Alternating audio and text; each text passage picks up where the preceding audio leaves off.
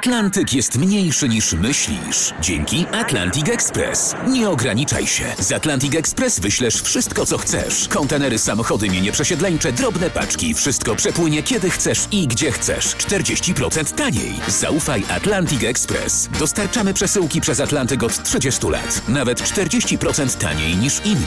Dzwoń 1 800 775 73 63. Ekspresowo przez Atlantyk. Tylko z Atlantic Express.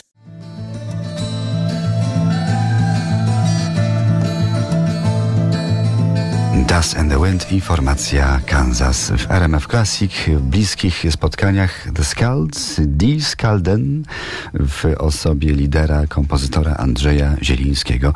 Przywołaliśmy z panem Andrzejem kilka y, tytułów y, z końca lat 60., kiedy to Skaldowie śpiewali już na pierwszych zagranicznych tournée na zachodzie i na wschodzie. Kiss mich nicht zuerst, no niecałuj mnie pierwsza, przelesna ja wiolonczelistka, tego tłumaczyć nie trzeba, rozmyślenia dyrwieńskowo-pocztaliona, medytacje wiejskiego listonosza. Tak na poddzierżenie rozgawora przypomnieliśmy sobie kilka obcych, ale przecież jakże znajomych rzeczy.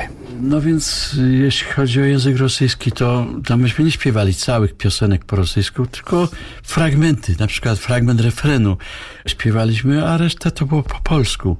Po prostu to był taki e, gest w stronę, w stronę gospodarzy, gdzie, gdzie występowaliśmy, że kawałeczek y, zaśpiewaliśmy po rosyjsku. Natomiast w Niemczech, no to my nagrywaliśmy całą płytę po niemiecku.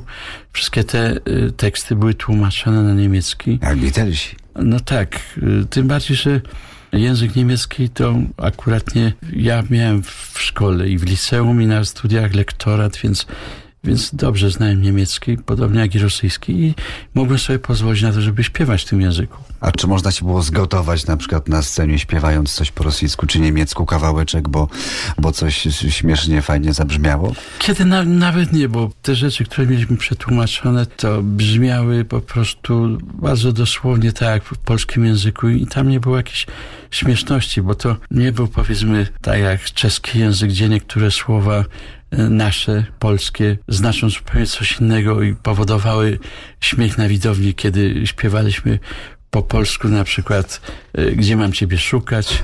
No refren, tak. bardzo mocny refren. Nie będziemy tłumaczyć, Nie bo, będziemy bo tłumaczyć. godzina przedpołudniowa. Tak jest, tak, tak jest. I niedziela, tak. Na Wirsycku w RMF Classic.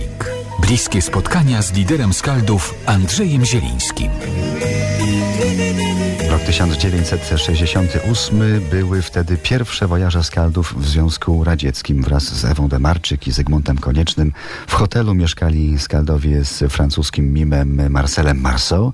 Już wtedy dawało sobie znać popularność. Rosjanie pytali Andrzeja Zielińskiego, Johnny Tomala, eta wy? To, to było zabawne, bo to było po tym, jak y, wzięliśmy udział w pierwszym takim muzycznym filmie polskim Mocne Uderzenie który reżyserował Jerzy Passendorfer, a gdzie rolę tego Johnego Tomali grał Jerzy Turek. No ponieważ tam do tej roli nakładano mu perukę na głowę, żeby taki był bardziej rockowy i żeby się upodobnił troszeczkę do mnie. I dlatego później jak ten film stał się bardzo popularnym w Związku Radzieckim, film nosił tytuł tam Samozwaniec z gitarą czyli samozwanie z gitarą, po prostu tak y, coś, jakaś analogia do do historii rosyjskiej z okresu przedrewolucyjnego jeszcze.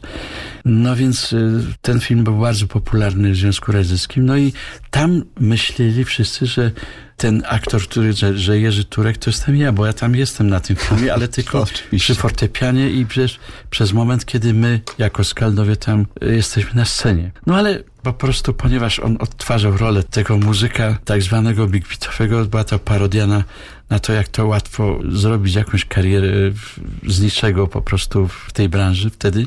No więc yy, tak jakoś mnie kojarzono z tym Jerzym Turkiem w peruce na głowie. Takie to było mocne uderzenie. O filmie, po którym polska młodzież pokochała już Skaldów na zabój za chwilę, to są bliskie spotkania RMF Classic z Andrzejem Zielińskim. Teraz Mozart, fragment 21 koncertu fortepianowego. Mozart także bliski sercu Andrzeja Zielińskiego.